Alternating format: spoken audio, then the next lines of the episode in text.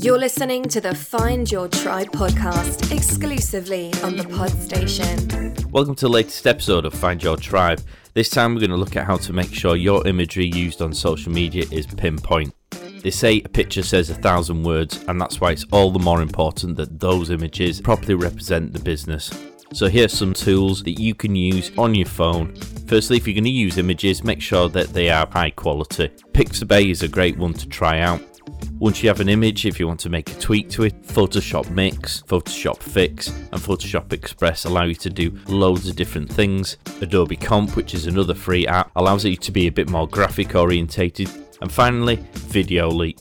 If you want a really quick and easy app that allows you to do high quality professional videos, then there is a free option that you can pay a monthly subscription, or for £70 you can unlock all the features. Get social at Funky Vibes on Facebook, Instagram, LinkedIn and Twitter. The brain processes nearly 10,000 visual and oral cues per minute. As first impressions stick, make the customer see your business in the right way.